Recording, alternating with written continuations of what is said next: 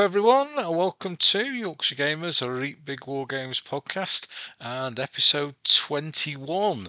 And this is being recorded on the morning of the 18th of February 2022 for release later on today.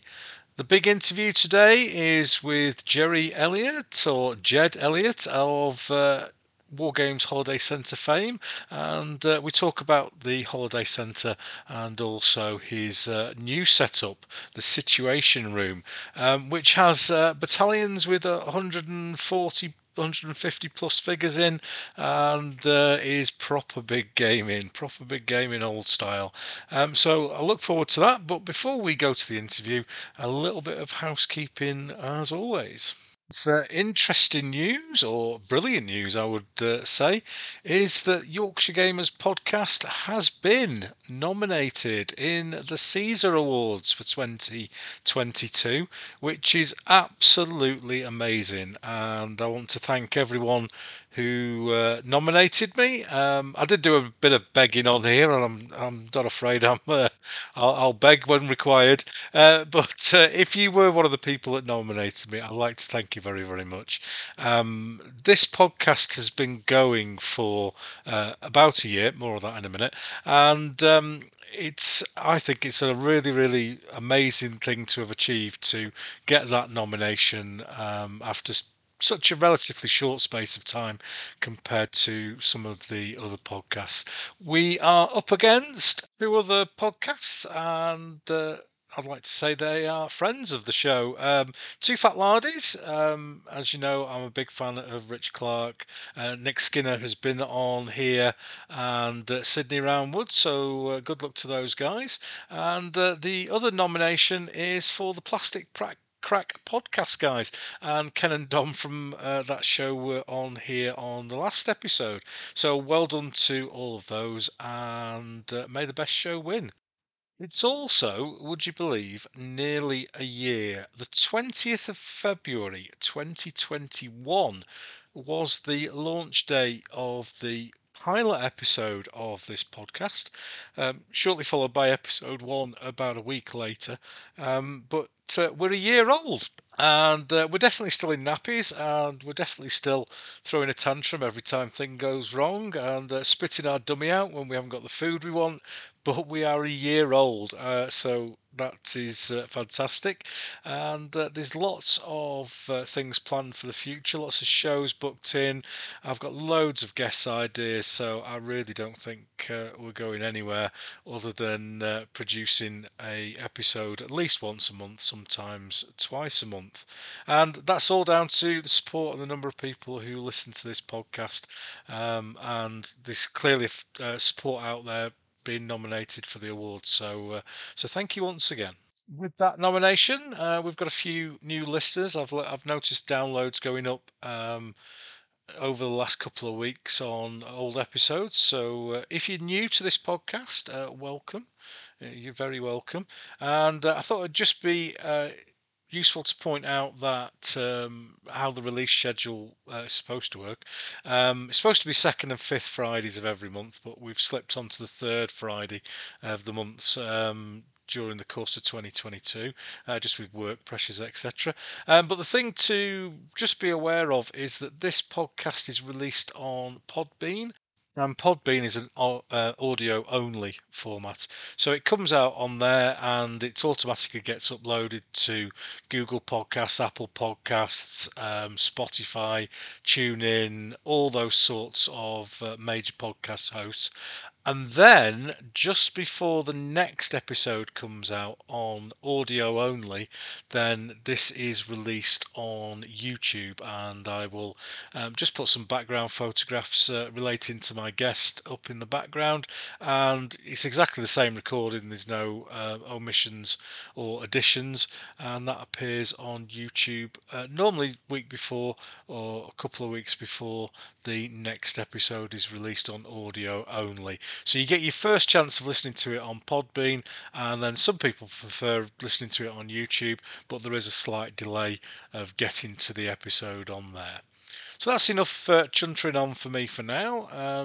Over to our interview with Jerry, and We did have a little bit of a delay on the internet connection between the two of us. We're not a million miles away. We're probably about 40 miles away from each other, and the internet connection wasn't brilliant.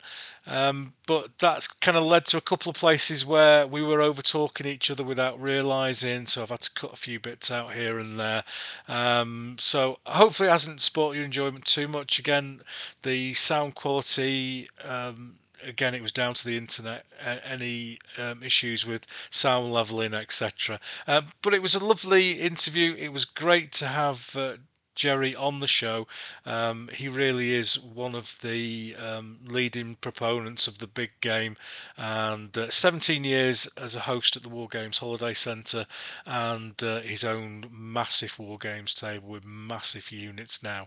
So sit back, get yourself a cup of Yorkshire tea, and put your feet up, and enjoy the next couple of hours, and I'll see you at the end of the interview.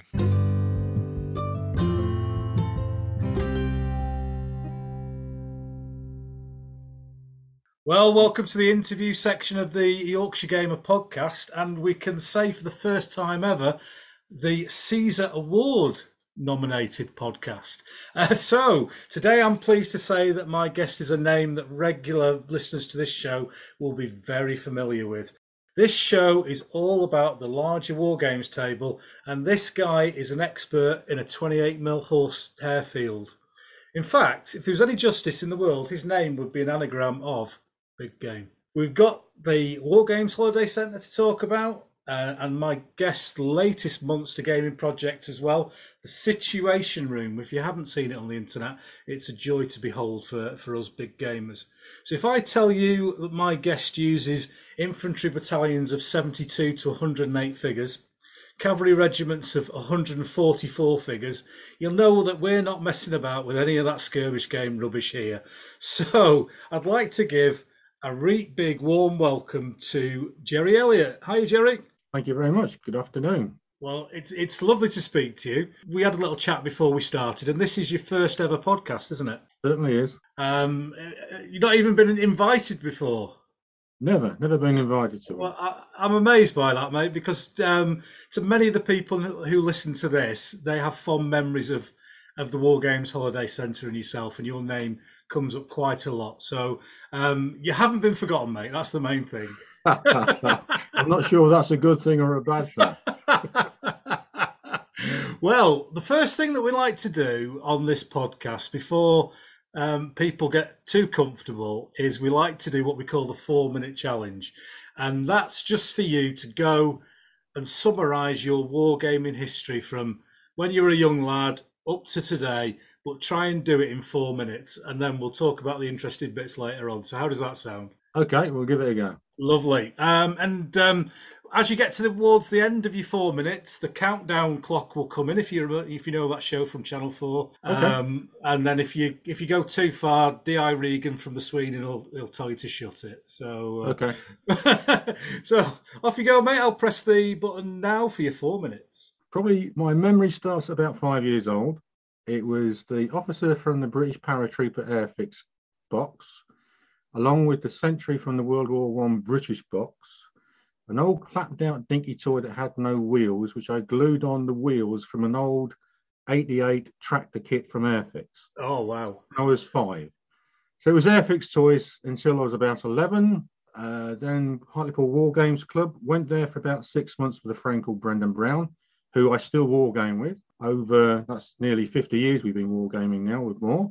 Stopped going there, went back about 15, 16. Then uni, and at uni I painted my first army, Han Chinese and Mongol in 28. Then really it's 1981 when I saw an advert in Military Modelling for the War Games Holiday Centre run by Peter Gilder. Yeah. Took the plunge, came down here. Ironically, it was nearly the last time I ever decided to go, because main groups of people turned up. There was one group that came to have a good time, beer, chat, game. And of the other group, some of them, they were just there to win. And so that set a bit of a possible quandary. Peter, in his own way, sorted that out quite, some would say judiciously, some would just say arbitrarily.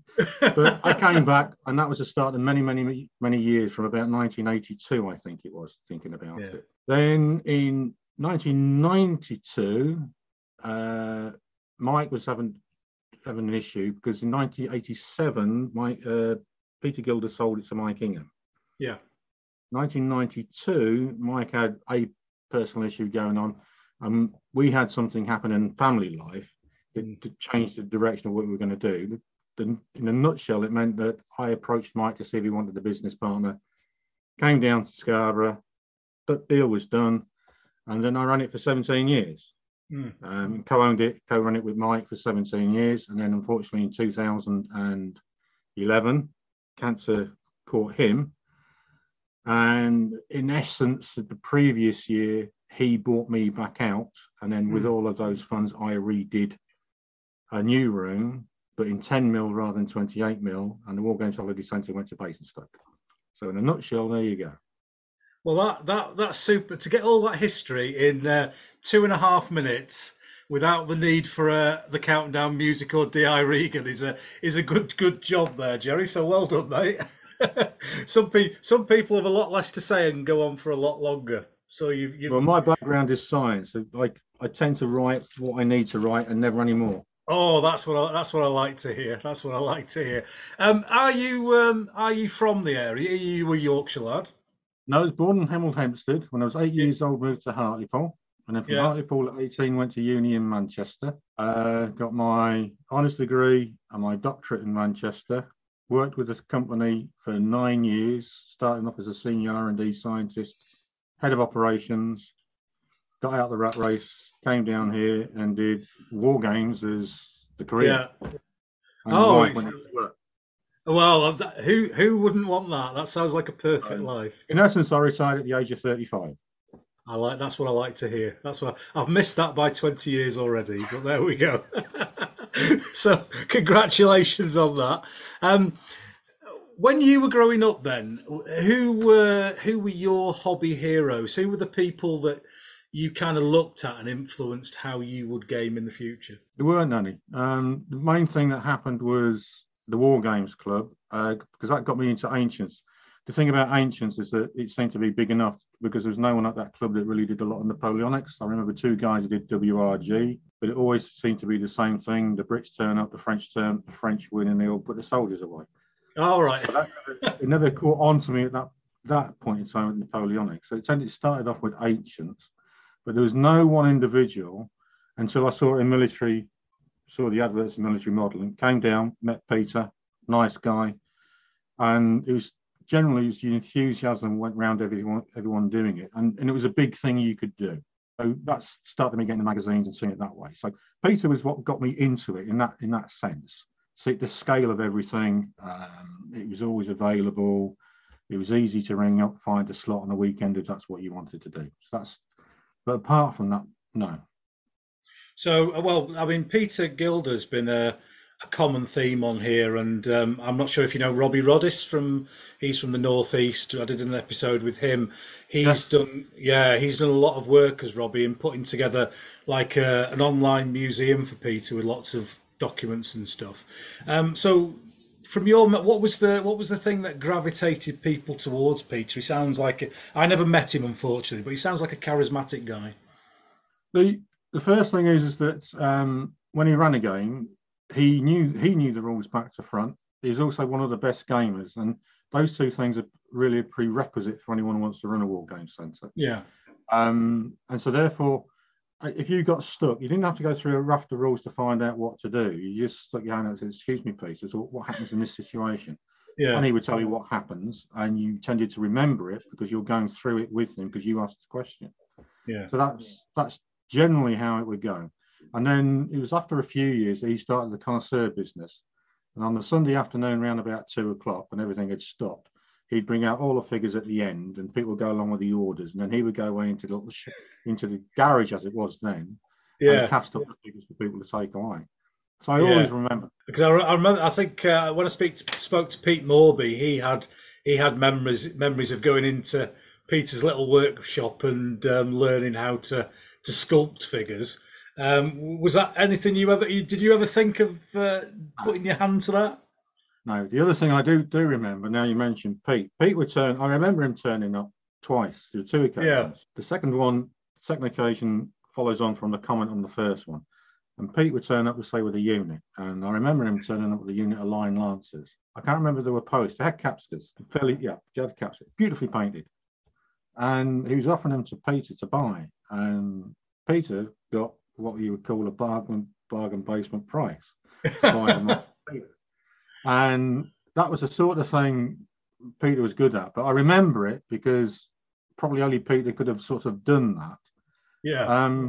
But I know, I don't know if it was that unit, but Pete did sell him one unit, albeit for a good price. But then Pete, I think, sold it on for at least double the price. Yeah, I think Pete mentioned that. And he also kind of suggested that there was a bit of War Games figures for staying at the centre payment going on as well. Yes. Yeah, we used to do that as well. People would turn up. One lad would... The way we would work it is that any money that we were getting in, we were happy for figures.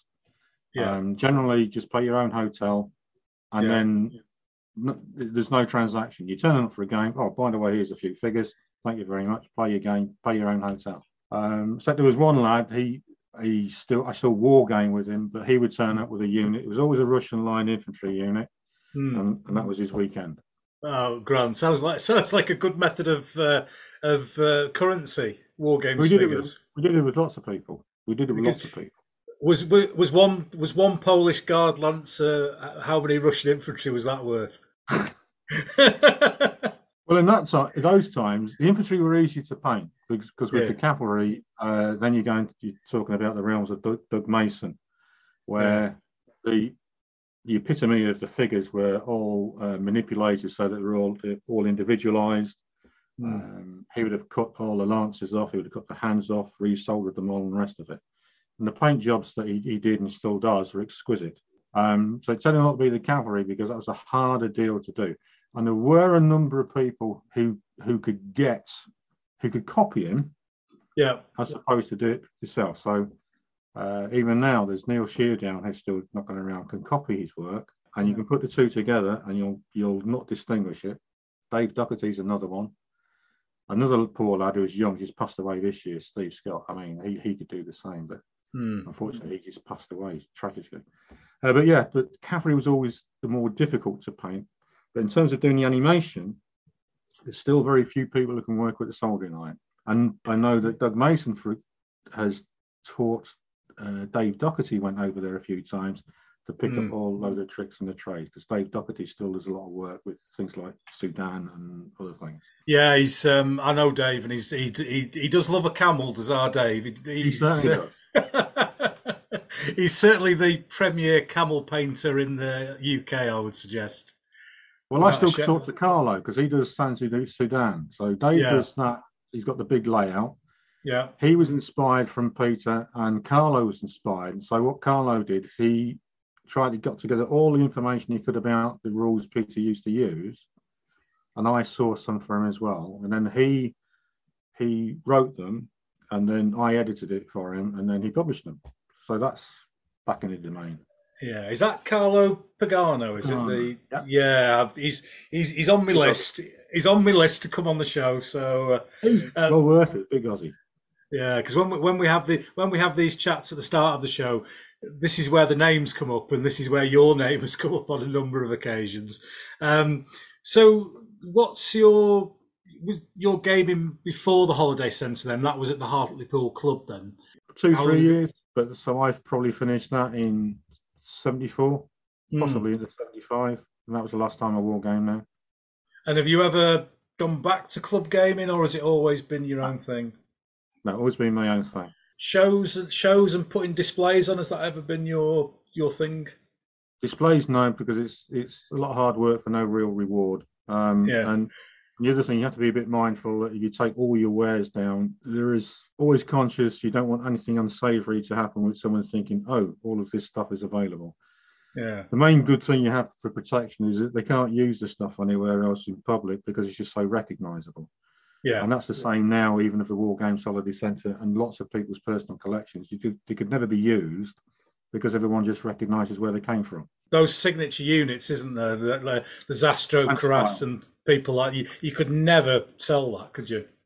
and style. I don't think there is anybody else still in the country doing it as madly as I'm doing, placing so many figures into a unit. I mean, the Austrian Hussars, for example, they're 192 troopers. 100? Oh, well, I was underestimated you there. Underestimated you. Full eight squadrons. The Brits have just been finished. The British Guard units, they're 160 men. Wow, this is what we like to see. Well, we'll chat more about your Situation Room stuff towards the end of the show. But what in all the gaming that you've done, what would sort of boil down to? I think I can guess your favourite period, but you've mixed around with scale. So what we'll start with your favourite period. What do you love to game? Napoleon. Yeah, and what's the drive behind that? What's the factors that make that the standout period? It's a nice game of chess. The variable, for me, it looks good. It's got a nice feel. You've got big guns, little muskets, cavalry, supposedly. But in terms of when you're playing through how you do it, to me, it's a good game of chess. You can actually play, to some extent, you can play to the rules more often than not. Over more experience you get, you actually end up playing the player as well in terms of psychology. So when you've seen players many, many times over many, many years, you know what they're going to do, you know how they're going to do it, and so you react to it. And Napoleonics makes it easier to see that happen and bring it to fruition. The other period that's popular, World War II, less so, because too many things can go wrong. Even when you've done everything in your mind correctly, it can still go horribly wrong. But it works. But the key things I have always looked at was any period, there are two ingredients it requires. One of them, it has to be exciting. Now, when I first came to Napoleonics, WRG sort of left me cold. It was everyone lined up, you rolled a D6, somebody said something, and that was it, pack the troops away. You played the Grand Manner, you got your bucket of 64 dice out for your cavalry melees, and that brings home the excitement bit. And then the next thing is that when the game's finished and guys are going away, you've won when they think they've actually played that battle. So you suddenly say you put on the Battle of Waterloo, for example. Afterwards, they go away thinking in their minds, like, I've just fought the Battle of Waterloo. Yeah. And it was exciting. Then you can virtually guarantee out of all of those people, 80% of them will return to another game. And that's how you do it. Chose the periods for me to do. So American Civil War is the other one, using Fire and Fury, but Fire and Fury have to be changed. They use a single D10 system. I don't care what anyone says, it doesn't work, because you get too much of a variation. You need to average it out. There's a way we do that. So they've been tinkered with and ironed out things the way I perceive it should be done. And that's another one that you can make exciting. The guys go away thinking, yeah, I fought that battle. Then they come back again. Do you find the balance of the different elements of Napoleonics one of the things that makes it exciting? The fact that everything, you don't have a like an American Civil War, for example, the infantry and the musket is king over the cavalry. Your cavalry's over there somewhere getting off its horse, firing its carbine. Whereas in Napoleonics, you've got that rock, paper, scissors thing with the elements involved. Yes. The one thing I will say, though, is that most of my experience for many of those years was with In the Grand Manner. And the thing about In the Grand Manner is that it was very difficult to recreate certain specific situations, like Plancenoit would be a good one, where you've, say, got Prussian Landwehr throwing itself against a couple of guard units. What would happen there is that in the first round of the battle, first assault, the French Guard will win. The problem after that is the French have lost numbers. And eventually it becomes attritional. Now, when you go to another set of rules like Empire bring in this facility that says you do get brigades that can hold up whole divisions and corps through their quality. Yeah, and it did it in a slightly different thing. So I then went forward to what I do, and I try to marry those two aspects together. So now we can get a Plancenoit where you can have good quality troops and it will hold out all day against poor quality troops. Oh, well, yes, yeah, that sounds good. The differentiation of the quality you get brings in the colour bit. Plus, you can always vary it from game to game. So in one battle, you can have Prussian Landwehr with a morale of 1, but if you fight in 1813 and defence as a homeland, you can give them a base morale of 3, but they still fight poorly as they are trained. So you have all that variation. So yes, I do like. Brilliant. So a lot of the things that we talk about in the start, we're going to talk about in other sections. So the last bit I'm going to talk about in the introduction is something I call the Venn diagram of wargaming. And that's, you remember Venn diagrams, you're a scientist, you should remember them. Many, many, many moons ago, mainly with mathematics. Yeah, well, all I've done is, so the four areas I've put it into are wargamer, painter, collector, and historian. And some people prefer to paint, some people prefer to game, and they're not that bothered about the painting. Some people aren't bothered about history. It's just an interesting way of putting those various sectors together to see what your World Games personality is like. So how do you see yourself fitting in those categories, the wargamer, painter, collector, historian? I'm a wargamer. As easy as that. Yeah, then what happens is that when you, as you say, over years, you fight battles and you see the outcome, you think, well, okay, I fought this Battle of Waterloo and I've done this, this and this. You then read about the battle and you see things that are common and you see things that are different. And when you see things, especially that are different, it makes you sometimes curious to dig a bit. Yeah. And then see how do the rules mimic it, or is it something can't possibly happen in the rules and the rest of it. So it was wargaming, but that drove me to do some historical reading to find out what went on, so that I could modify how I viewed how the rules would do to mimic actually what appeared to be happening. Yeah. Painting I don't do. I haven't got the patience. I haven't got the skill either. So that doesn't happen. Collector, not just for a means to earn, no. I get the figures because I want to use the figures. So they, because I had this discussion with Simon Hall, who's written a few war games rules, and he was saying that he wasn't a collector, and he was sat in a room very similar to yourself with, I think he said about 40,000 figures behind him, and I said, pull the other one, mate. You are definitely a collector with that number of figures behind you. What do you think? What would you say was your total? You know, how many figures have you got as a collection? Over 100,000. Comfortably. Yeah. So that it's difficult to deny the collector side of things there. But it's not why you do it. I mean, it's when I stepped back, when I started doing my own thing in the Situation Room. Not too long a story, but it's a story. I ended up thinking I'm going to have 108 figures as opposed to the 36 for a standard French column, and then worked on that basis. By the time you've got an army big enough to fight a decent battle, you've got 15,000 figures to begin with. Yeah. You then flesh it out to do anything you possibly want to, including all the allies. Then the French are nearly 30,000 figures. Then you do the same for the Austrians, then the Russians, then you do the Prussians, then you do the British and all the allies. They just accumulate. And do you do any type of gaming outside the larger game? Or, you know, do you ever just hunker down on a 6x4 and try something on there? No. Or it's all the big stuff. I'll go where I'm invited. If I'm invited somewhere and the table's smaller, then that's fine. Because it's all about then the social aspect. Because my wife has never war-gamed in her life, couldn't stand war-gamed the rest of it. The people I game with are as much her social friends as they are my social friends. So we're just back from Vienna. So one guy you definitely want to get on is called Andy JQ. That's his... Yeah, I've seen his setup. The reason we went there this time, it was a tribute game to Herbert Grätz. Yeah. Herbert Grätz is well known by lots and lots of people. Died suddenly and unexpectedly. I'd known Herbert for over 30 odd years. And they have their own setup in Vienna. Yeah. It's a permanent setup. They leased the basement in the building. It's near the embassy quarter in Vienna. You just walk round the corner, you can see the guards outside the French embassy. And we went there.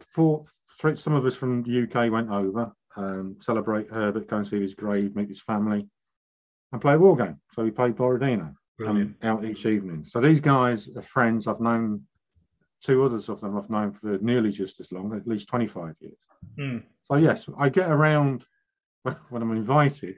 And then when I'm invited, I don't care what size the table is, because it's actually part of it. It's not the end of it, if you see what I mean. So if there's free beer and a curry, then you're there, whatever it is.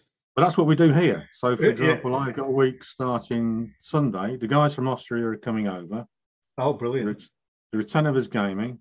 They book the hotel, we arrange the restaurants, Anne will do all the lunches, and it's free beer. Excellent. That's what we like to hear. That's proper war gaming, that is. And for the Austrians, free port. Oh, my word. you are spoiling them. Yes, I like that. You notice what tipples they like. But they're good because when we were there, Andreas, he took us for the tour of the Wagram battlefield. And that's just an eye-opener. When you see the real battlefields, it's a real eye-opener as to what a war gamer perceives a real battle is and what you can see and what you can't see. And the reality when you get there, completely two different things. And that's the historian part, because it makes you think, I'm playing a game that says you do this, this, and this. How do I know I can do this, this, and this? Should it be, And so when you see these battlefields, it answers a lot of questions, but it also then raises more questions you never even thought. And all that drive for you then is to get a better game at the end of it, or a more realistic game. And immerse myself in the thought afterwards that I was there, I was fighting it, I was issuing orders, and I couldn't control everything. It wasn't all in my control. It helps with the immersion into the whole sort of hobby and experience for me. Excellent. Well, thanks very much for that, Jerry. That'll do for our introduction. And we'll just take a short pause in the recording, and we'll be back shortly to talk about your history with the War Games Holiday Centre.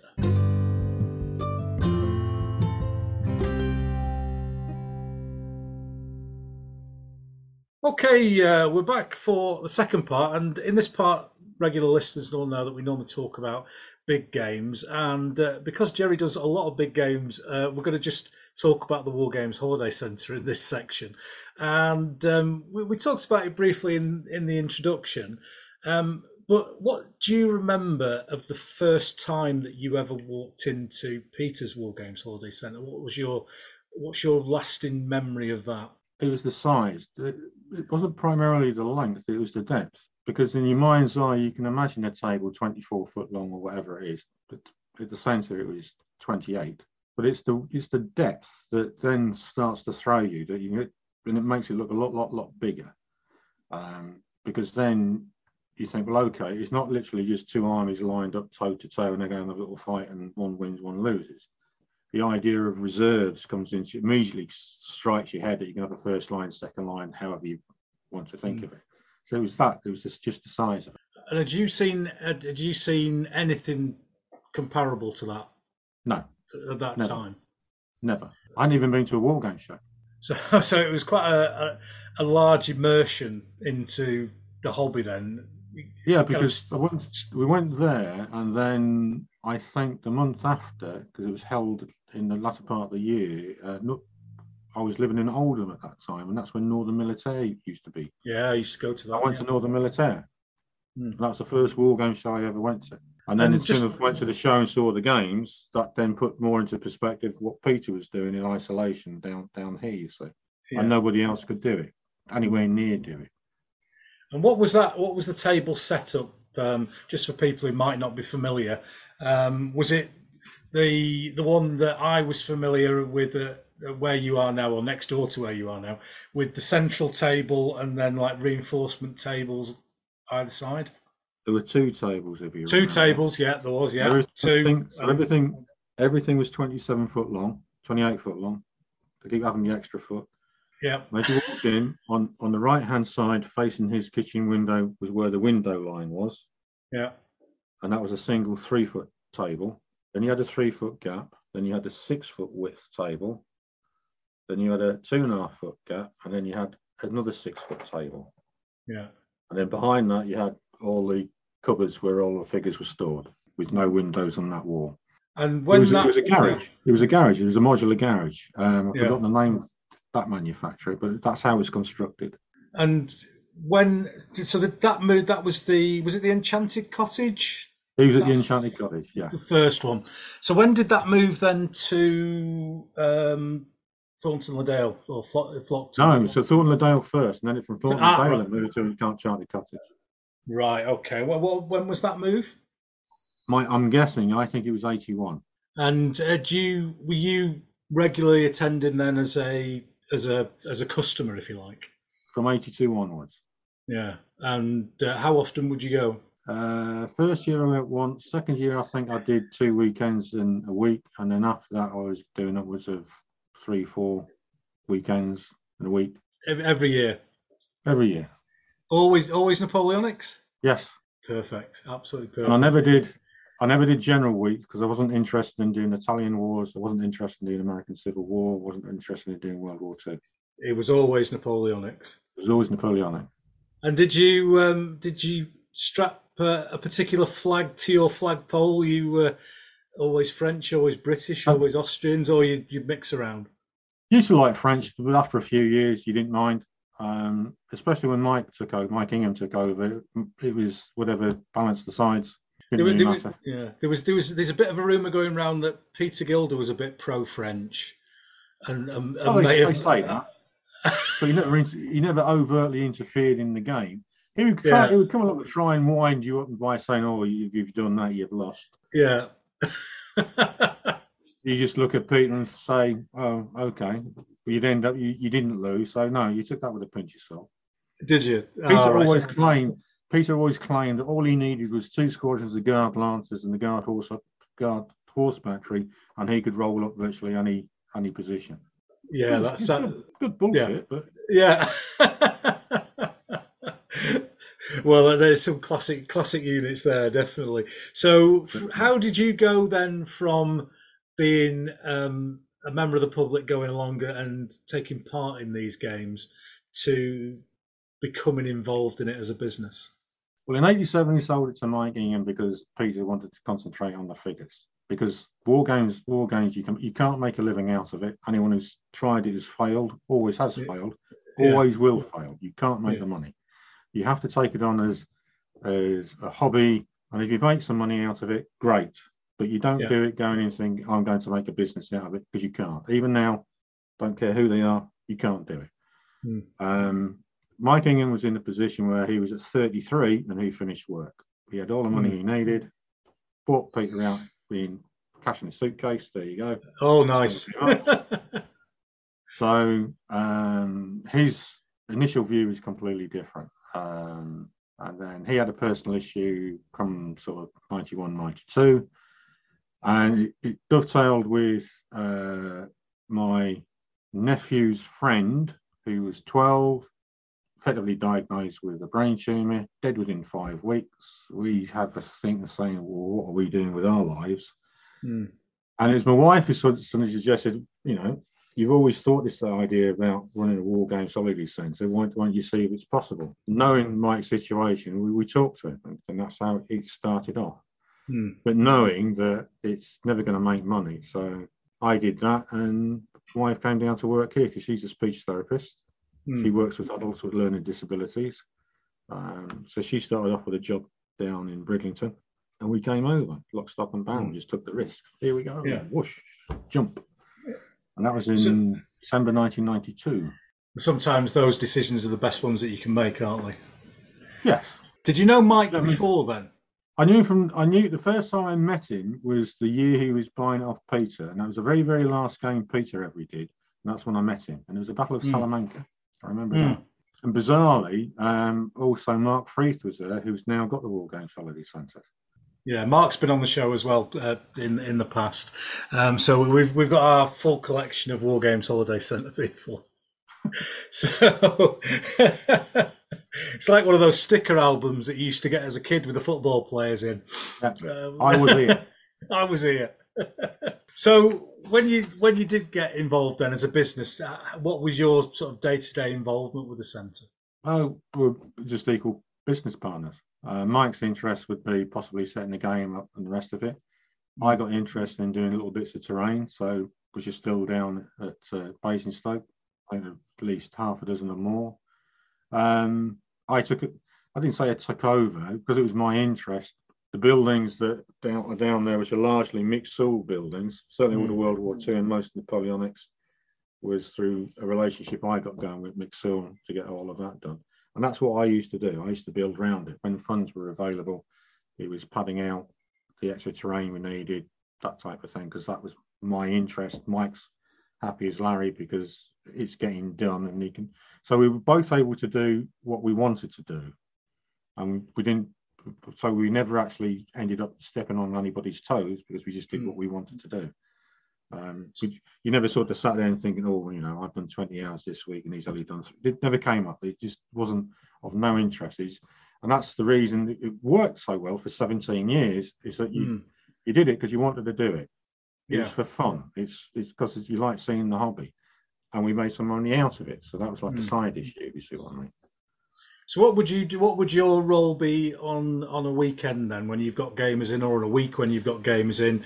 Are you kind of the umpire, the genial host? How did you kind of fit in?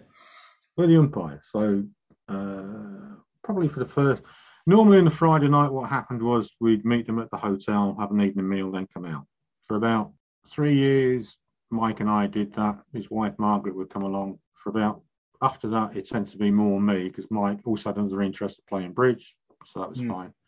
And then Saturday and Sunday, it would tend to be on a Saturday. I'd probably get up first and go down. They'd all come in, get everything kicked off, and the rest of it. And on Sunday, Mike would turn up first, so they'd get a lie in over the weekend type thing. So what would happen is we'd both be there. They'd go and be off. Mike would say, oh, I'll go and do something. Fair enough. After about an hour and a half, he'd come back down. I'd nip off for an hour. So there's always an umpire there. And did you kind of miss playing the games when you were umpiring? Yeah.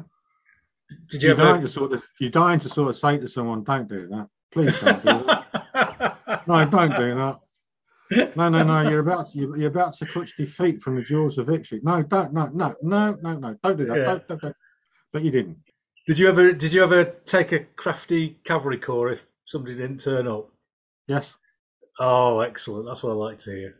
But then to make it fair, you would have to actually insist on orders as to what you were to do. Yeah. So there was a wagram, in fact, where they said that I had to play Davout on the French left, me knowing that two Austrian corps are going to come on its flank immediately. So you ask for specific orders of what the task is. Yeah. And then you just carry it out. Now, when the trap is sprung, if I can extricate myself from the trap, then fair enough. But you don't. I don't preempt it by saying I know that's going to happen, so I will artificially do it. So you have to play the character that you're supposed to be doing to do it. But most times, if you were doing it, you would try and do it so you were shuffling troops at the back, so they could do the fighting. This reserve corps is going over there, so you might move to figures for them. Make sure they haven't forgot to move and let them do the fighting. So most of your time, if you did it, you'd be doing that. Yeah. And how did you... I always find this interesting, people who've done wargaming as a full-time thing. Did you ever lose the enjoyment of it? Because many people have the hobby as something that they go to after work, etc., to release steam. Does it ever become a grind? It was always... No.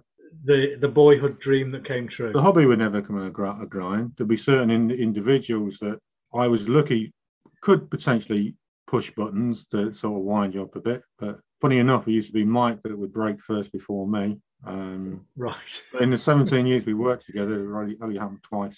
And did you find in general then that the people who came to the War Games Centre were, as we talked earlier on about your first experience, were they from that come and enjoy the game and have a good time kind of gamer, or more of the competitive winner? Majority. But if you find a competitive one, it was dead easy to sort that out. It's the easiest thing in the world. And word would get round over the years, which it did. Yeah. If someone was getting either aggressive or say they're trying to be pushy because maybe their opponent not fully aware of how things work. If they're two competent players, the one who was being bullish, you just sat next to him. Yeah. That's all you did. You just sat there. Watch the game. Watch the game. Something not quite going right. Say, oh, don't forget that happens. Don't forget. That's all you do. And it's suddenly dawning on them that if you calm down a bit and just do it as you probably started off doing it, I'll bugger off. I'll go somewhere else. Yeah. But if you don't, I'll just sit there and watch everything that goes on. And for the guy who wasn't very good, who had a good opponent, and it was just sitting with him and saying, get a piece of paper out and say, in your mind's eye, imagine these are big divisions or whatever, how do you think you might try and do it? And bizarrely, you sometimes find that on a piece of paper, they can draw out roughly what to do. So you just say, well, do the same thing now and see if it works. Because I think a lot of people coming to the War Games Holiday Centre, certainly for the first time, can be overawed, can't they, with the volume of troops. If they're brand new, you don't leave them. What you do is you sit with them, you help get the troops out. You get them, normally you get them at least to the first firing phase. Then you come back on the second turn, making sure they're doing things are going okay. And you just sort of say, everything okay? Do you need anything confusing you? Do you need a lift? Or then you say, oh, I see he's trying to drive in your right flank. Well, what are you going to do about, what do you think you might do about that? And leave it at that. Yeah, there's another war gamer, Noel Bilson, which you might have come up in your conversations. Yeah. He hated it when I did that. Did he? Yeah, he'd be going forward with a full array of his corps, ready to deal death and destruction to his opponent. Then I go and sit next to his opponent and say, oh, what's Noel doing over here? Noel's going with expletives and, how do you think you might manage to do that? Noel goes, I'm going to kill you. I'm going to get a bottle and put you on the head. That's what you do. But all just to keep everyone in it, keep everything going. No fight. Yeah. And did you, or I take it you built on the collections of figures that you inherited? The War Games Centre, when we started, by the time we'd finished after, Mike and I had finished after 17 years, at least 2.5 times the number of figures there. The World War II virtually didn't exist when we started, which was then significant, and the American Civil War didn't exist at all. There were some cavalry units, bespoke cavalry units, but that was it. There was nothing that you could call, you couldn't really play a proper game with it. There was virtually nothing to do. So all of that was completely done by Mike and myself. And all brought in through external painters? Commissioned the painting. Commission, yeah. Again, like Pete. See, one of the things, I learned two things of Peter. There are people out there who want to do it because they quite love it as well, and you get a good price. Keep things simple. Yeah. If you ever look at the terrain, any terrain Peter made, the first thing is simplicity.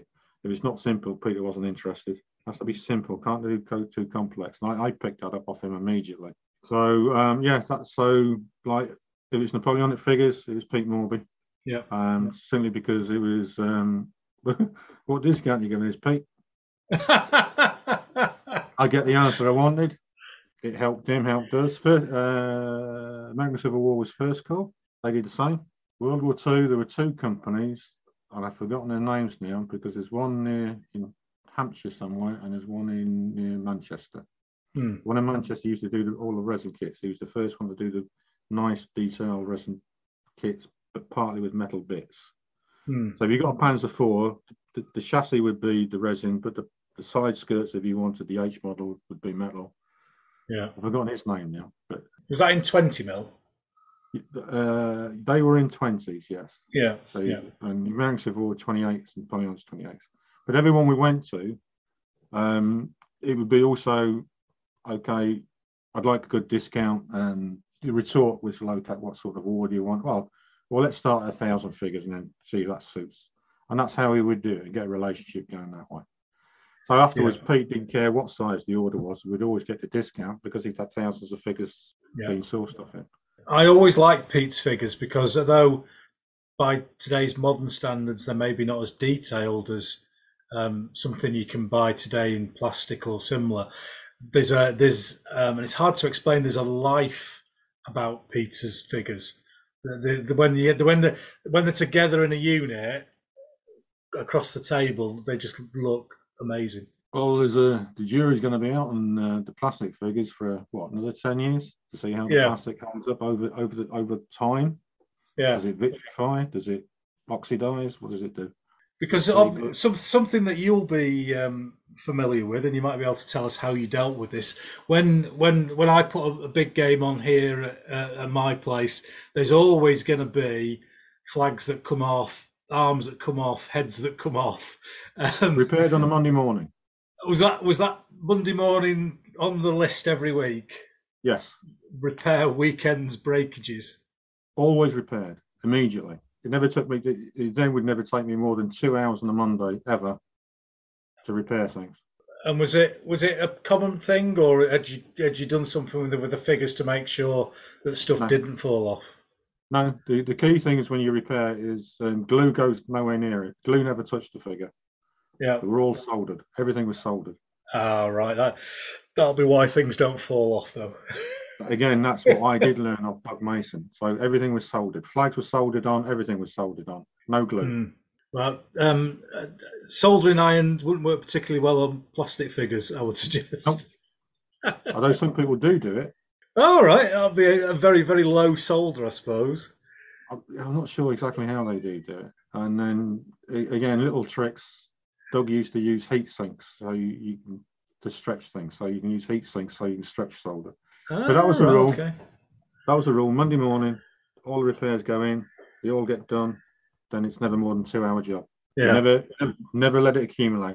Well, yeah, I could imagine with all those figures, it would. If you left it 1 week, then 2 hours becomes 4 hours, becomes a day, and you'd never get on top of it, would you? Plus, then when you saw figures that you thought were going to slightly go, say the legs of a horse, and you saw it during the game, you take it out, you actually redo that. I would say on average, maybe anywhere between 2 and 5 repairs were required after a weekend. Yeah.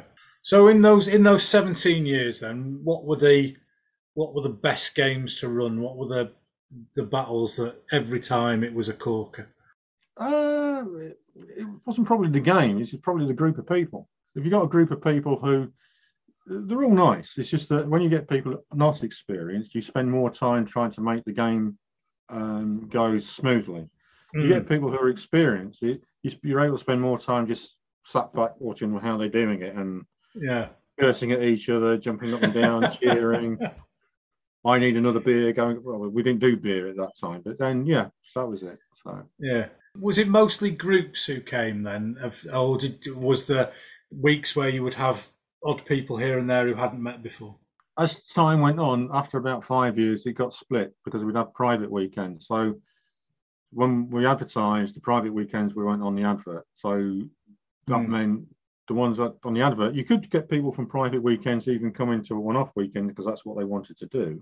Yeah. So you would have like two groups that didn't know each other beforehand but might know each other when they've turned up. Oh, nice to see you again type thing. Yeah. And then groups. About 2008, 2009, I must have had 16 private events going on. Because I think the lads from the Leeds War Games Club that I go to were at least once, if not twice a year, would come for a weekend. Is that Richard in this group? Richard Harris and Richard Croisdale and all those guys. And they would come, I think, at least twice a year for a weekend. And they were a novelty as well because they like playing rapid fire. Yes, they still do. you won't get me anywhere near rapid fire. It won't happen. The unusual thing about their games is when they came down, we made a point is we would never umpire them because we didn't know the rules at all. So effectively they had the centre, any of the figures they needed access to, we do the lunches, teas and the coffees, and then they police themselves because we didn't know the rules. Yeah. Well, do you know Richard's got his own little war games weekend thing now, looks great. So what were your sort of fond memories of that time then, of those 17 years? No pressure. It's been relaxed. That's why I put so much weight on. Enjoyed it that much? Yeah, but I'm also lucky. It's the side effects of that is, I mean, I was able to follow my son through all his schools, being school governor, chair of governors at the primary school. So I got involved in the community indirectly through actually coming down able to do the wargaming. It's doing that. And it's me adding something back, if you like, to my expertise into the school. The school used to love me. Brilliant. So sadly all good things come to an end. So what was was it Mike sadly passing away that was kind of the end of the time at the War Games Holiday Centre? No, he'd bought you out, hadn't he, beforehand? The year before he died, he bought me out. So in running all those games in the Holiday Centre then, obviously you've become extremely experienced in running big games. We've talked about some of the ways that you did that and the ways that you helped newer players and maybe put off the more experienced players. What to you were the key elements then of making a big game work for people? had to be exciting, and when they played it, they had to say, that was the battle of whatever that I fought. Get those two ingredients right, they're going to come back. And did that take a lot of planning to get that to happen? No. For me, the nice thing is when I started doing it, I'd be looking for Mike for the lead, see how Mike did things, because Mike was a very good host, very attentive, knew the rules back to front, very good at adjudicating. And you watch, you learn, you listen. After, you know, however long it took, probably 2 years or whatever, you're in doing it yourself and with the same level of confidence, and you don't look back. It's like swimming. Once you've done it, you never lose it. And does there have to be an element of showman in it? No. To keep no. Sometimes they look to you for the guidance. They say to you, "What do you want to do here?" Yeah. One little trick they used to have is that if I was umpiring, someone might say to me, "Jerry, the situation's arisen in this village. What do we do?" And I would say, "You do this, this, and this." Mm. If Mike was umpiring, they might say, "Mike, there's a situation at the village. What do we do? This, this, and this." And some of them used to get cute, because it is true to the sense that Mike and I sometimes favoured one interpretation against another interpretation. Yeah. But the key thing we did is that the first thing is we came in and they said, "What happens here?" The first thing I would ask is, "Has a ruling already been made?" Oh. We never contradicted each other. Because some of them used to get quite cute, and it became a game, and it was for fun. They were doing it for fun. They were testing us to see whether one of us would be tempted to overrule the other one. And no, didn't work. That was a few times. That was that's absolutely brilliant. Fun. That was fun. Because we were doing it as a bit of game, and they were the experienced players, and they would turn around to the newbies and say, "Told you, they won't contradict each other." Oh, well, that's brilliant. Well, thanks for talking about your time at the War Games Holiday Centre, Jerry. That was really interesting. And we'll have another short break for everyone listening. And we'll be back in a second with our world-famous quiz.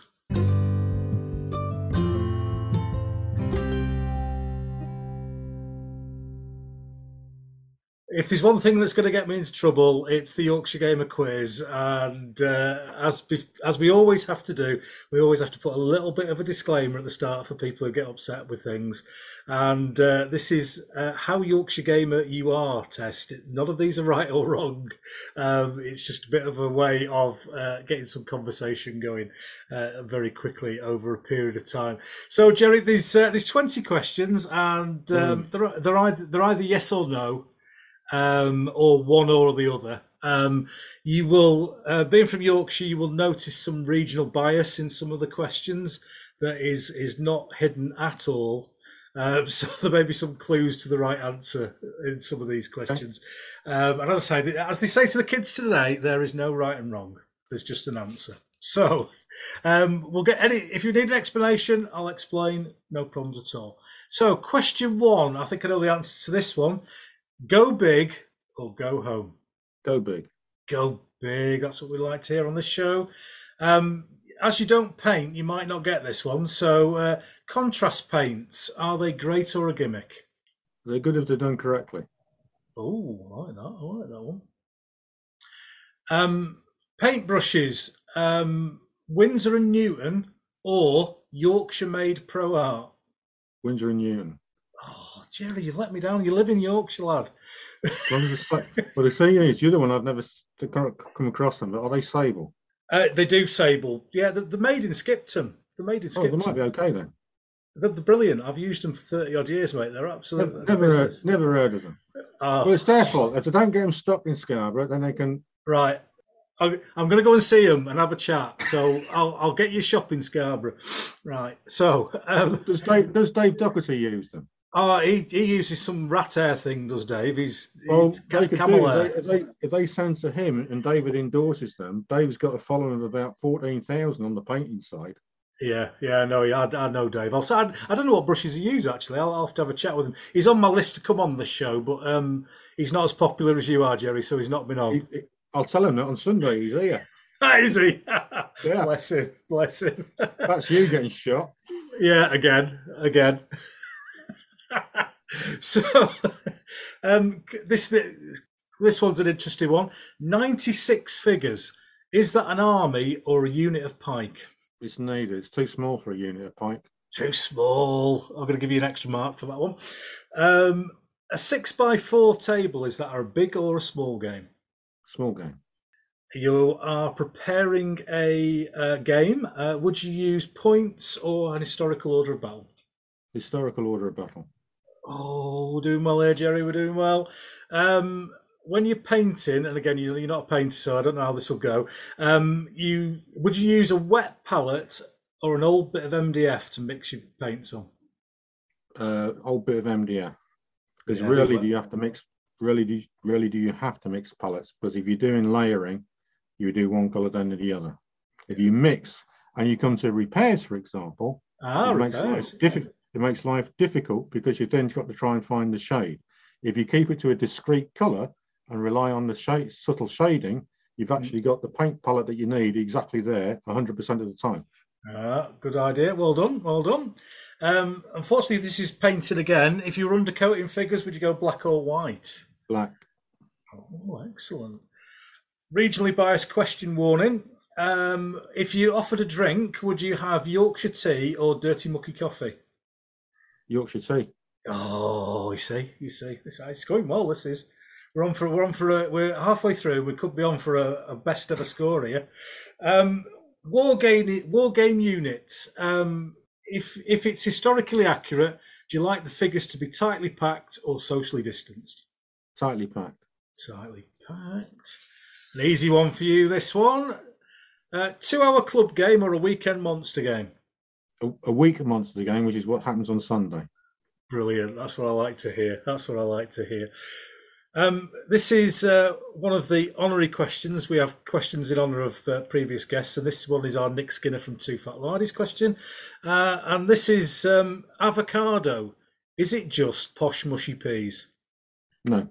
No? Oh, you're in the avocado camp. No, I like avocado. Oh, dear me, dear me. You can do a lot with avocado. Yeah, it looks like mushy peas. Next to be telling me that people must eat mushy peas think guacamole is mushy peas. Oh, hey up! I've never thought of guacamole. There's one. There's one. Right, this is the universal question now. Every single person so far has answered this question. I'm not going to say correctly, but correctly. And this one is round or spherical dice.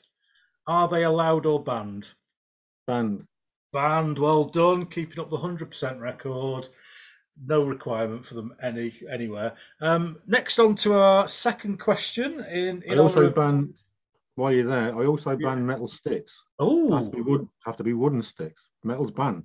Is that for scratching figures? That's two reasons. A, it scratches terrain, but the only time we've ever come across people getting injured was with metal measuring sticks and tape measures, never with a wooden one. Ah, right, so, okay. We had two injuries with people using tape measures. One got clipped on the side of the head because the other guy had pushed it out too far, pulled the release button so it came flying back and clipped the lad next to him. Oh my word. That's why always if you play with me, it's always wooden measuring sticks, never a metal one in sight. Ah, that's a good idea. And no tape measures. No tape measures. Nobody dueling with tape measures outside to decide our disagreements on the War Games table. Well, they can, but I tell them where the North Sea is, and it's not too far away. Disagreements with tape measures. It's the way forward. So this is this is in honour of David Marshall from TM Terrain. I don't know if you know David. I didn't. Yeah, check his terrain out. It's absolutely unreal. His question is: you're going down the chippy. Do you go for haddock or cod? Haddock.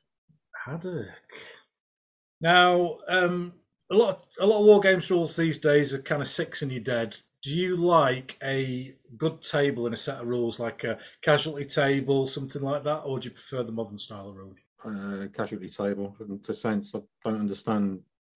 I'm not really sure what you meant by the roll a six and you're dead or you're alive type thing.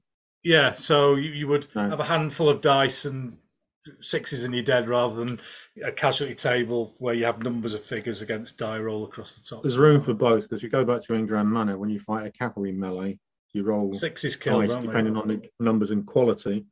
Yeah. Six is good and they kill. Yeah. But if you like, I don't know, do you remember the Battleground series going back to the mid 70s? Yes, yeah, I do, yeah, yeah. Well, if you go there, when he was using his original In the Grand Manner, when he was fighting the guy from the Defence Ministry or whatever it was, he was using a table for the cavalry combats. That's interesting. He bemoans the fact that his Guard Lancers have rolled a 3 on 2d6 and his opponents rolled 10 on 2d6. So originally they were using a table. Right. That they migrated to dice. All due to the Guard Lancers losing a melee. Who knows? But I use a completely different system anyway. Yeah. Well, we're going to talk about that. We're going to talk about that shortly, but that's great. Now, I think you might have changed your mind on this next question. And it's a statement with a yes or no answer. 28 mil is king, yes or no? No. No. Only 4 questions to go. And this one is, unpainted miniatures, are they allowed on the table, yes or no? No, because everything's painted. I have no philosophical reason as to why if someone wanted to put them on. None. Too old to worry about that sort of stuff. Now, this is a very important question, and you probably don't know who I support. So, but Bradford City or Leeds United? Bradford City. Oh, brilliant! Do you want to know why? Go on, because Mike was a big Leeds fan. So was Richard Harris. Yes, he is. Yeah. Sad lads. Yeah. And there's another one called Duncan Forrest. Another sad people. Yeah. They'll get over it eventually. Yeah, well, yeah, that's when Richard did this quiz, that was one of the questions that he got wrong. I mean, we knew he was going to get it wrong from the start. It was always going to happen. Always going to happen. You've got to choose Yorkshire or the other place over the hill. Which one do you go for? Yorkshire. Of course, of course. And final question. Games Workshop, are they the work of the devil, yes or no? Oh, if I can have a pendulum, it's towards the devil. Towards the devil. It's not nice to say they are the devil. The thing I don't like with their marketing clout is they're ripping off young kids. The War Games fraternity, really, the manufacturers should just get themselves together and form their own little business, whatever you like, that then recommend things to youngsters so that they don't get ripped off by, I think, extortionate pricing. Yeah, my lad's started doing a bit of GW when he was younger, and I think he's kind of realised now that he's obviously seen me game and seen that the figures I bought 20 years ago are still valid for World War II or Italian wars or whatever I'm playing, and I don't have to buy new figures every time a new set of rule comes out. The other practice I will say, if this goes out, that I find abhorrent, is that there are potential games put on where people have to turn up with figures from certain manufacturer to be able to play the game. Yeah, I'm very wary of that as well. I think it's abhorrent to impact that onto a younger kid. If he's got the wherewithal to come up with figures, paint them, why can't he play? They sends out all the wrong signals to me. Exactly, and I think mine or your table, Jerry, I think they'd be welcome. Yes. Yeah, exactly. So we need our own international War Games figure company, and then we can certainly put the world right, and then we can retire again. Yeah, Prime Minister for 3 weeks, then we can set all the rules for the work for War Games. Yeah, that would be perfect. That would be perfect. Well, you've done extremely well there. You've got 80%, which is one of the highest scores going. And I think we both have a very similar philosophy when it comes to wargaming. So I don't think there's any surprises there. I'll just have to get, if you were painting, I could get you some proper Yorkshire paintbrushes. You see, that would be the that would be, and then we're never going to agree on avocado at the end of the day. No. It's caused some problems, is that question. I do like it. So I don't know if you got a chance to have a think about this one. This is the War Games Room 101, and I don't know if you remember the TV show. No. No, you've not seen it. So George Orwell in 1984 had a room of horror called Room 101, and the TV show was on BBC One for quite some time. I think it's back on again now. And guests come on, and they kind of suggest to the host something that they don't like about a particular subject, and try and convince the host that pet hate of theirs should be banished to the War Games tip. So is there anything in your wargaming history or that's a pet peeve of yours that you think, oh, I'd love to get rid of that if I could? He's turning up to a game and the guy opposite says, can I use your dice as well? Oh, I'd say, no.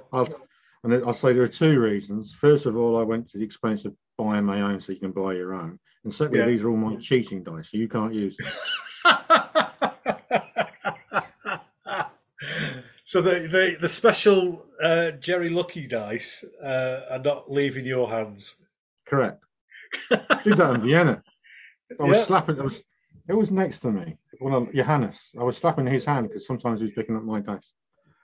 Oh. Well, I can definitely put people using your dice into. I can load that up on my trailer and get that down to the council tip on Saturday, because that is a classic one. The guy, the person who doesn't turn up and then starts using your dice, and that you always end up with less dice than you started with. They always disappear somewhere. A youngster, fair enough, but a guy just turns up because he can't be bothered.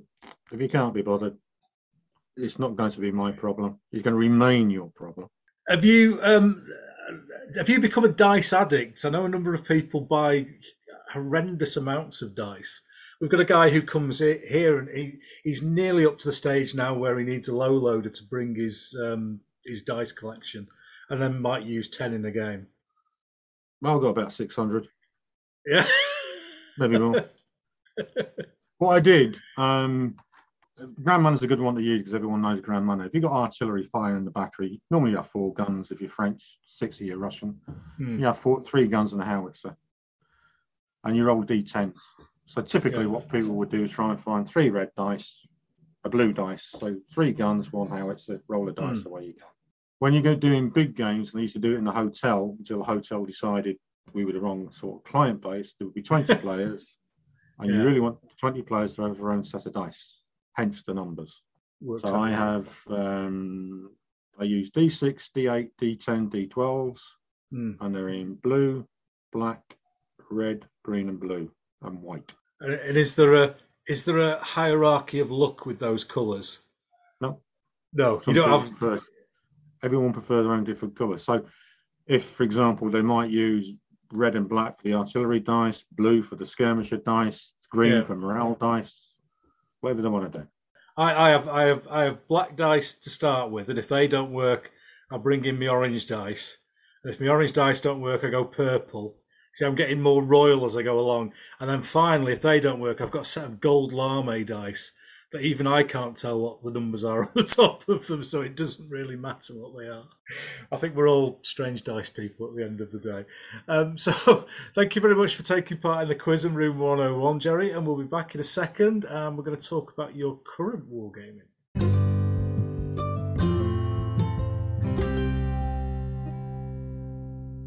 So we're back with our final section, and this is normally our big topic section, but we've kind of got two big topics with Jerry, and we've talked about the War Games Holiday Centre, and your wargaming's moved on from there, and we're in the situation room now, and what was the sort of the story between the end of the War Games Holiday Centre and your current situation now? It was just deciding what did I want to do? Sat down with my wife, Anne. She said, the money's there. What should we do? And the rest of it. Said, okay, let's see if we can raise a bit more money ourselves, and we'll do our own building. But we won't do it as a business. We'll just do it for all the people who've come, who we've known for years. Make it social. Should be more fun, more relaxed. We're doing our own thing, beholden to nobody. And you decided very early on that you were going to record this in your blog, your Situation Room blog. The full story's there. You can see your garden, you can see it being dug up, and you can see everything going in. What was the kind of what made you decide to do that? It's just a way of recording it. I actually started off by creating an Excel file to list all of what I thought the expenditure might be, and then that very quickly came into what the expenditure actually was. So I recorded everything, even down to postage stamps. Yeah. So I've still got the running total of everything that's spent, with whom, why, because originally I was using it as a planning tool, and then very soon I could use it as a historical tool and do it that way. And that's where the blog came in. So I thought, well, I'm going to do this. I'm going to record it because I'm going to show people 28 millimeters is a great scale and the rest of it. And with 10 millimeter, you can do different things, and it all imparts a different feeling to it. So without a doubt, all of the experienced Grand Manner players and 28s who come here, the first thing they say when they see the armies on the table is they look like proper armies, because it's as if they've been taken up to 2,000 feet to look down on it. They look like proper armies. You can see whole corps moving to do whatever they're going to do. So that's the first thing they say. Was that your first ever sort of journey into blogging and that sort of thing? You'd not done it before with the holidays? Never done it before. It was only a year ago. We got a smartphone. Well, I'm impressed that you're doing the Zoom thing. I had to get in my car and go and visit Pete Morby because he couldn't work internet links and stuff. Bless him. So I went down and sat in his workshop, and we had a little microphone between us, which at the end of the day it was lovely. It was great to go and see him in his workplace. I'll take the look out of him now. All you have to do is follow the instructions. Oh yeah, well, I don't even know if he's got a computer, bless him. But he's got one. Yeah, but he must have frauds and stuff, mustn't he? Or maybe somebody else will do it. He'll have a minion who'll do that for him. So when you came to design the Situation Room, then what was your thoughts? What was your in your mind? Did you have specific specs that you were going to work towards? Initially, I thought it was going to be timber, because I thought that was the simplest and cheapest way of doing it. And then there's too many issues with that. And then I came from the idea of a garage. So my garage, I've forgotten Mike's one, but my actual garage, which is an old garage, is made from a company called Liggett, which is near Birmingham, I believe, Staffordshire, somewhere around there. And all it is just sectional concrete put together. Right, yeah. I contacted them and they said, yeah, we can do it. I don't think they realised exactly what they were getting into in the sense of it. But anyway, it's a modular, it's built modular in concrete that way. The size of it was down to the space I could fit it in the gardens, because I tend to do things lawfully, so I don't break planning rules. I use building regs for the building, checked I didn't need planning. So that's set the out sort of a footprint, and then it was done properly with foundations and all this sort of stuff. So that set the size. That's how was that done. And then got it insulated, so that was done properly rather than freeze your toes off and curl your fingers. And then the next bit was the table design. I decided the first thing was my neighbour designed the tables. I told him what I wanted and he designed them for the tables, which gives me an immense amount of storage. They're all based on 4x4s. I have each table is 24 foot long. Yeah. The main support struts are 4x4, connected to a single piece of tubular steel that runs the whole length of the table. Just so happens that tubular steel comes in standard lengths of 24 foot 6 inches. Ah, that's handy. So cut the 6 inches off the end, and that's what you got. And it just so happens John next door, my neighbour, who did all the work, who's in his. He won't mind me saying it. He's in his mid-70s. He has all the tools, the angle grinders, the welders, the lot. And there he was, 3rd of January, in there, sawing away, making it from it. Yeah. He loves doing that type of thing. So he made all of that for the tables. So that's how the tables. And then how the terrain is done, very quickly became apparent that the tables are just plain green, painted plain green, and all terrain that is to do with grass or anything like that is plain green. No different colour. There's no shading. Yeah. The only things that get shaded or dry brushed are things like roads and then the villages, and that's how you generate the effect you see when you get there. But yeah, and then also cost is a thing, and time. So the table tops is, although they're 24 foot long by 6 foot, that's just two pieces of MDF, 12 foot by 6 foot. 1 inch thick. No warping issues when they're an inch thick. Not when John's finished with them, no. Perfect. And what's the table layout in there? in terms of what? It's 24 foot by 6 foot, and then two 24 foot by 3 foot. Sorry, 24 foot by 2 foot. So it's similar to the War Games Holiday Centre, and you've got like the reinforcement tables at the end, I like to call them, and then the two main fighting, and then the two main fighting tables, if you like, in the middle. And what's the gap between those? 3 foot.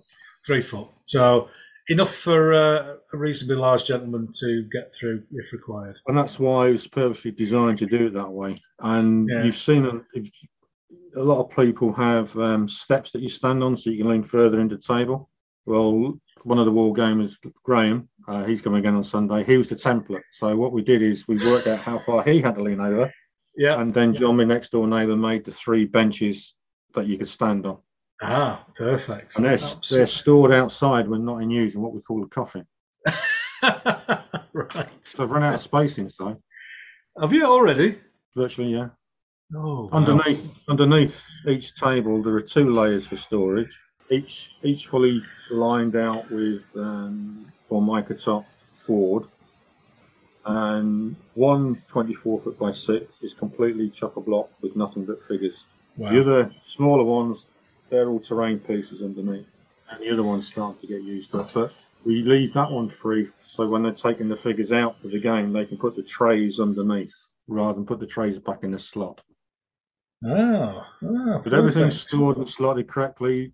Fields, all the fields have their own slots. They're all stored, so the storage is done. Nothing warped. Professionally done. It sounds absolutely superb. So we've talked briefly about this and around it a couple of times. But the 10 mil decision then, how quickly and how did you come to that decision, having been 28 mil?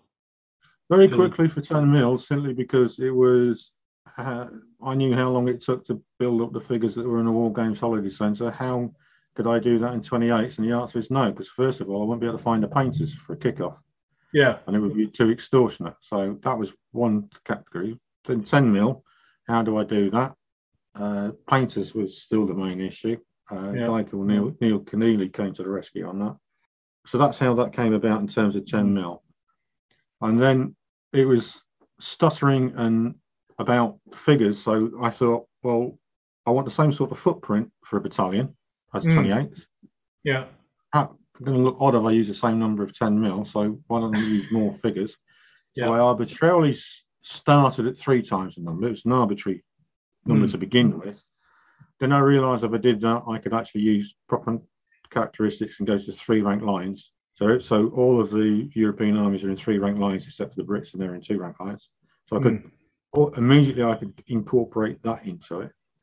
Then I found out that within the rules, that in terms of the firing tables, there wasn't a problem for the infantry. There was from the artillery, because I've gone gun for gun. Right. Okay.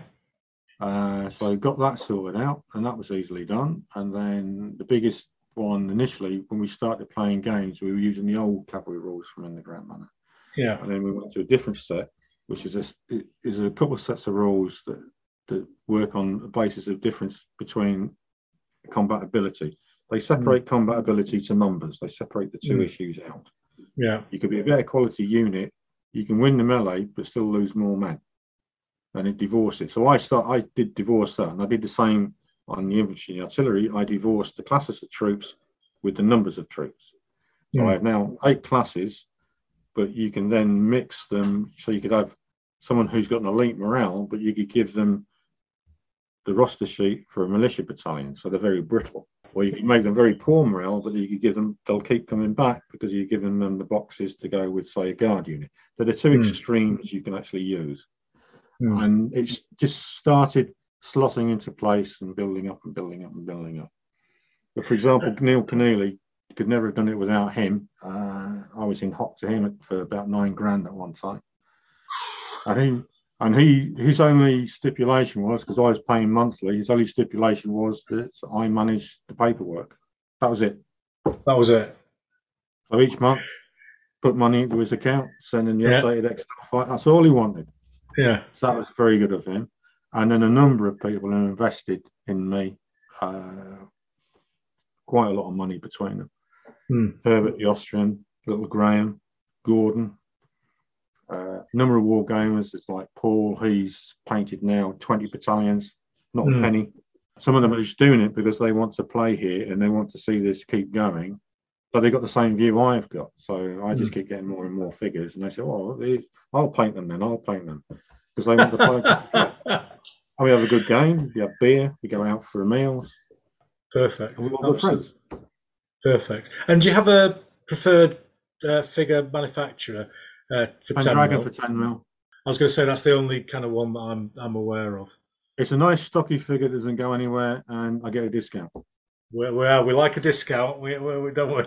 Well, we work together. I mean, he got ripped off by one guy, but we work together. I'll say, so like the French Guard and the Umdenard, I said, let's get the French Guard. And I want about, I don't know, French Guard, it's 5,000 figures.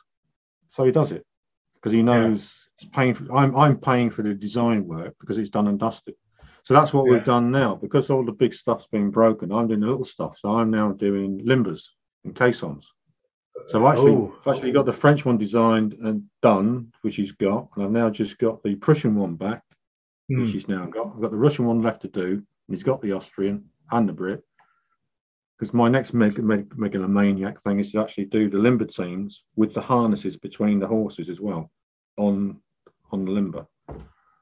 I've worked out the fuse wire to do it with. Oh, I hope that's going to look. Oh, well, that will look brilliant. And do you? Is it like a base behind the laid out battery? What you would do, you take the battery, and the limber will be the size of the battery. Right. Same footprint. And that's how I'm going to do it. Brilliant, absolutely brilliant. And how long did it take you then to get a collection together enough to start gaming?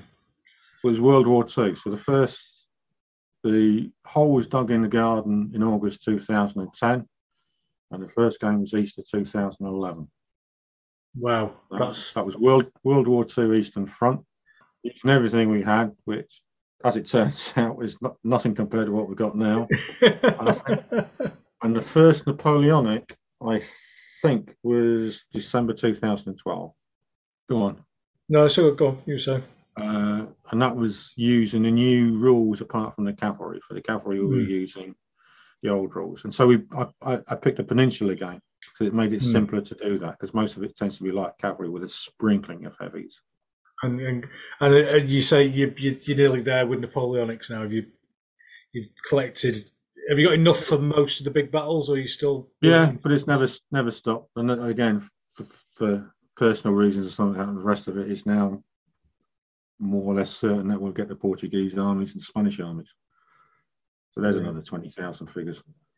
I think that's the problem with Napoleonics, is it? You can, once you've entered the room, you struggle to get out of it because there's just so much stuff you can get.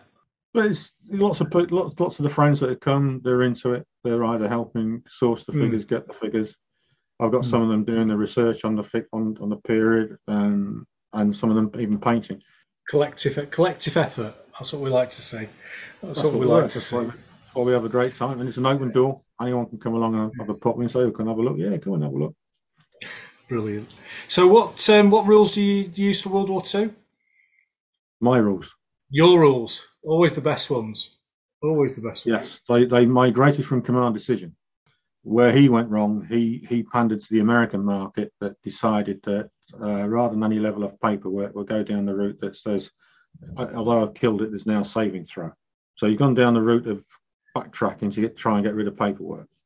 I haven't. I see nothing wrong with paperwork, providing it's not reams and reams of it, and providing it's done so you can put it all nicely together and it's easy to access. So that's where it was sourced from. Then it's got my sort of view and bent on it to simplify it out to some extent. Things like order systems are always a problem.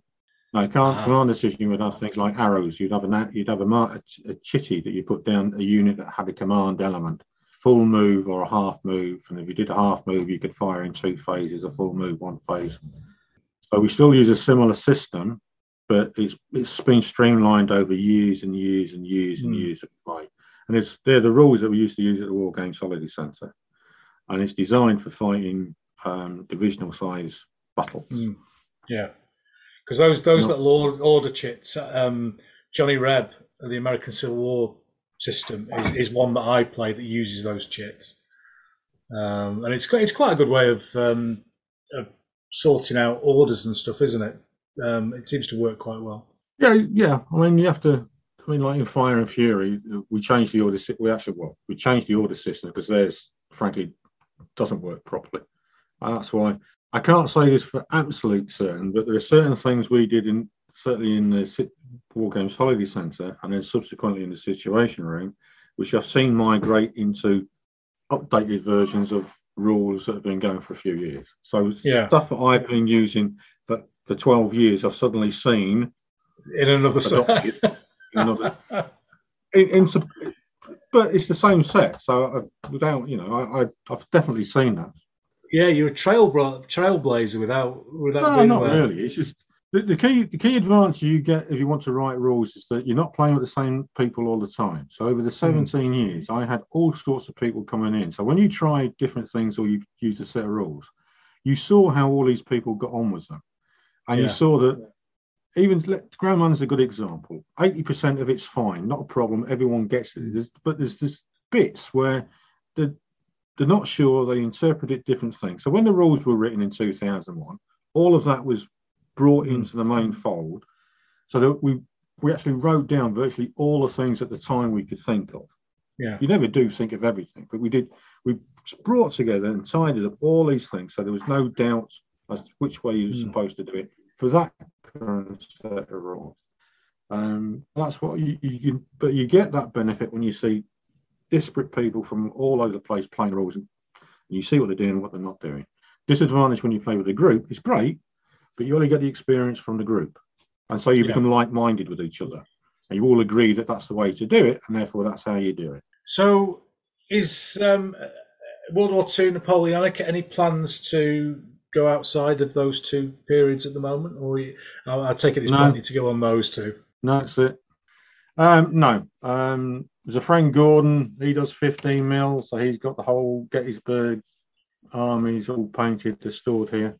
That's had one outing. So, but no plans to go elsewhere. It takes too much time, effort, and money. And do you find that staying with one scale, it makes terrain easier because you're buying terrain in one scale, because a Napoleonic wood is a World War II wood at the end of the day, isn't it? Yes, and it means, yes, as you say, I think I've got, I keep saying MKM the company, but anyway, the trees I've got about 1,000 trees, and it's all from the same place. He based them the way I wanted them, which was great and easier for him. When I buy terrain, which I don't do now, because it's one guy from Birmingham who used to do low temperature resin cast buildings, I think, but he subsequently died. Shuker, John Shuker was his name. Forgotten the company name he had. But I got a lot of buildings off him from Napoleonics, which I commissioned off him. Yeah. So, because the buildings, you need the right footprint. It tends to be squash the roof slightly, and it makes it look right with 10 mil. You do the same with 20 mil. So if you go to the War Games Holiday Centre, you'll find that all the villages are 20 mil scale. But it looks okay for 28 mil figures. Yeah. When you go to a 28 mil scale building, which there are some down there, especially of some Ligny buildings, there's one called En Basse, which is a copy of it. It looks a completely different scale when you put it on the table. So yes, but it's easier to do the scaling to keep it all at one. But I don't use my World War II buildings for Napoleonics. They don't look right. But your trees and roads and stuff. Trees, roads, rivers, streams, you name it. Yes. Interchangeable. Perfect. Interchangeable. Yeah. You've kept your blog going after the initial build, and you're recording your games on there. Is it kind of one game a month, or every weekend, or normally? What do you do? No, normally it's one a month. Have you got a preference for Napoleonics or World War II? Or Napoleonics. Still Napoleonics. But I'll keep fitting in the odd World War II, because there's possibly one or two gamers who might prefer that. But everybody likes it. It's different. It's a change. So just before we finish off then, we've been going for nearly a couple of hours now, which is normal for this podcast. I've gone 4 hours now once, so I wouldn't worry about it. Just going to finish off with a couple of things from you as kind of suggestions, if you like, to people who are running games. And the first one is a lot of people use points to kind of equalise a game. And we discussed earlier on that you're not really a points kind of guy, and neither am I. So how do you deal with those one-sided battles that obviously history creates, that we like to do on the table? If you're going to fight a one-sided battle because you know it's a one-sided battle, then you do one or two things. You either leverage it some way so the game will last the amount of time it's supposed to last, and you just set a victory condition. If the side is being pummeled is still alive, then they've won. Yep. That's one thing you try and do, and the second thing you do is try and make sure, if you know the players and you know their experience levels, that you don't unbalance it in any way or form. I'm trying to think of a battle off the top of my head where it's a foregone conclusion. Some of the early Napoleonic ones. Well, it's not the early Napoleonic ones. It's where you have Napoleonics and you have Spanish. Yeah. Spanish are very brittle. So what you tend to do when you've got that, there are some players who are experienced who would want to play Spanish because it's a challenge. Oh, right. And that works out great because they know they're slightly under the cost to begin with. Yeah. Because it's a brittle army, but it's down to their skill level and a bit of luck to try and maximise it. And then the opposing side, the French, quite often they have the quandary, well, how much do I throw against the Spanish? They're supposed to be brittle. And then they find out they don't throw enough against the Spanish. The guy who actually knows what he's doing, he's sort of going to be the tail wagging the dog if you're not careful. So you mix that and then you balance it sometimes with victory conditions. But having said that, it's been my experience with the big games is that when someone says on a Sunday afternoon who's won the game, you just say to everybody, stand back from the table, you say, look at the table, and you say, well, who's won? Yeah. And it's obvious. It is obvious who's won. That's and you can compare it, they like comparing it, how good a victory is it compared to what happened historically or that type of thing. Brilliant. But normally you just stand back and look at it and say, it's obvious. And finally then, are there any... As I said right at the start of the show, one of the reasons I started this podcast was to bring big games back into the public eye. And there are still loads of people like yourself and us here and Richard at his place doing big games, but it seems to be kind of hidden in sheds throughout the country. If somebody new to gaming wanted to get involved in big gaming, what kind of things or recommendations or tips could you give them to get into that? You've got to find like-minded people, because unless you're lucky enough to bump into somebody who already knows somebody, and let's say you're just doing yourself, and this is a good thing about the Austrians. It's a good example. Herbert, as I said, partially passed away, but his friend Franz. Now, Franz was telling me he met Herbert in 1988, I think, because they were board gamers. Yeah. And he said it was 4 years or 5 years before Herbert showed him some figures, and then he saw these figures, and Franz says, "Oh, why are you prattling about on a board with little stickers moving around? Well, we've got figures." And then there must have been another friend, Stefan, and then I think two others, possibly a guy called Christoph and Anatol. And so they got together and decided to get the figures. Then they decided to lease their own place, and that's what they did. So rather than one person having to do all of it, because there are two guys in the UK, quite private individuals who have huge setups bigger than anybody else's that exist, and resources to match. Yeah, but I know them, so I potentially can get an invite to go down. Yeah. So I think sometimes it's like-minded people meeting together and starting off maybe with the six before, and then deciding, have I really into it? Do I have the disposable income? Do I have the time and the money with family, other commitments? And then try and go down that potential route. Actually hire somewhere out that you can rent.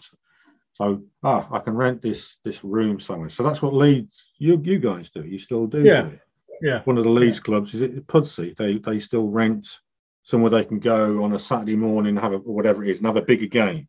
Well, we're lucky in some ways in that the Leeds club now, the one that you know through Richard and Andy and all that lot who came to the club, who came to the Holiday Centre, is that one of the members sadly passed away, Brian, but he left a lot of money in his will to the club. So we've now bought a permanent clubhouse, so we can leave stuff up there all the time for as long as we want, which is absolutely. It's getting like-minded people. This is through tragedy, but they might be able to get together and say, "Well, I can put in £2 grand, £3," even if they can rent it for 2 years or something, and decide in that time, did they want to find more money to make it more permanent, whatever. That's the way I think for big gaming. You're going to have to do it if you want to get it done that way. Excellent. Well, I'd love to see more people get into the big side of gaming, because it is, as we both know, by far the best. But the manufacturers can help themselves, because if they decide that they want to put on a game, if they got together and said to people they know that put games on because they like doing it, like, instead of having a 12x6, can you have a 24x6? Yeah. Facilitate it for them at the shows to be able to put it on, and then there's an incentive to use their figures, all sorts of incentive, and it's the bigger game that's going to be striking with the guy going around saying, "Oh, look at that! Look at the size of that." Yeah, and I think that was one of the things that I've mentioned before, is that I went to Northern Militaire, similar to yourself, and I remember walking in and seeing a huge Napoleonic game, and I would have been early teens, and just pointing at it and going, "That's what I want to do, that over there," and then not being afraid of the work that it takes to get from having an empty hand to get there.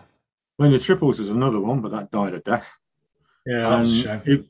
And the World Championships, again, they've got a venue where everything's big enough, but the manufacturers don't get together to grasp it and say, because there's a huge hangar. And here's a table, it's 48 foot long and it's 12 foot deep, and we're doing this. Because they've got together with three guys who want to put on a demo game, they have the collections, they put it together. And then the companies say, "Well, we'll put you up overnight." So you create something that someone's going to see. And as you say, they're going to turn up and say, "Crikey, I want to get involved. How do I do that? Where do I go? What do I do?" Yeah. Here's my money. Here's my money. Always here's my money. Always here's my money.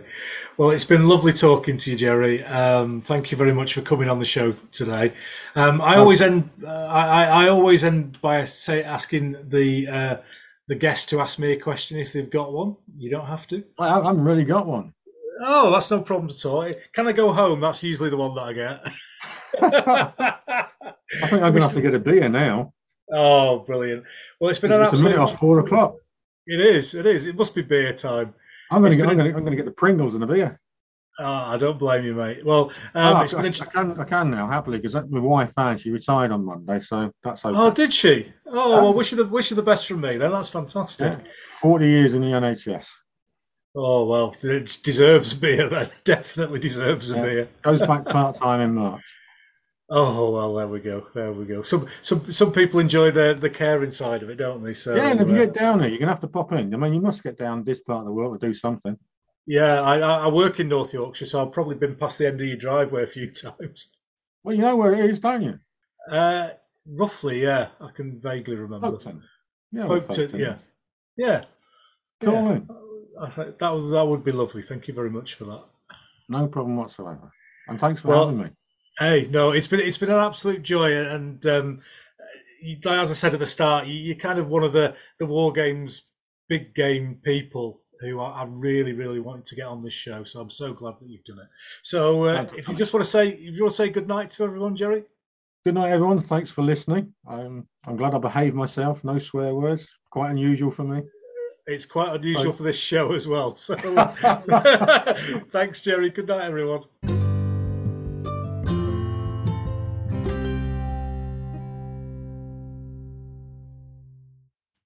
Thanks very much, Jerry, for spending the time to talk to me. It was a lovely interview. I haven't seen Jerry for 20-odd years, so that was it was great to have a catch-up with him and see how things have progressed since he left the War Games Holiday Centre, and what a cracking setup he's got now. If you haven't had a look at Jerry's website, I urge you to do so, the Situation Room. I will put a link to the website in both the show notes on Podbean and also on the YouTube version when that comes out. So check that out. Have a look at what Jerry's up to today. It really is big wargaming. Really well done. I know he's been having a game for the last week with lots of guys whose names you may recognise from this podcast and previous ones, and I think they've had a fantastic week looking at the pictures, and I look forward to getting some more big game names on here in the future, names that you've heard on here, people like Doug Mason, Andy Cube with his over in Vienna, Dave Docherty. They're all names on my list, and hopefully we'll get some more of those on the show in the future. Next episode out hopefully second or third Friday in March will be with Simon Miller, and many of you will know Simon. He is a big game proponent, and he's got some fantastic sets of figures. He's been involved with Mark Freeth with a few things down at the War Games Holiday Centre with lots of big ancient stuff, and he was at Partisan last year with a big, and I mean big because they were about 60 or 70 mil figures. He did an ancient game there. He's best known as a rule writer with things like To the Strongest, and he's working on sets for the Renaissance, I believe. So that's going to be another lovely chat. I'm looking forward to that, talking to Simon next month. So until then, fingers crossed for the awards for the Caesars, which are in late March, so we'll probably get another episode in before the results come out, but fingers crossed for that. It's judged by a panel, I believe, so there's no opportunity to vote for me in that, but do bob along to the Caesar Awards website. There's an opportunity to vote for the best YouTube channel, best overall channel, and our friend from Brews in the Vineyard, Alex Sutherland from Storm of Steel, on there. So I'm not going to try and sway your vote in any way, shape or form, but just go down and vote for Alex, will you? That'd be brilliant. So me and Alex will be representing Yorkshire in the Caesar Awards, and hopefully we'll do very well. Well, Alex will anyway. Thanks for listening, and I'll see you in a month's time. See you.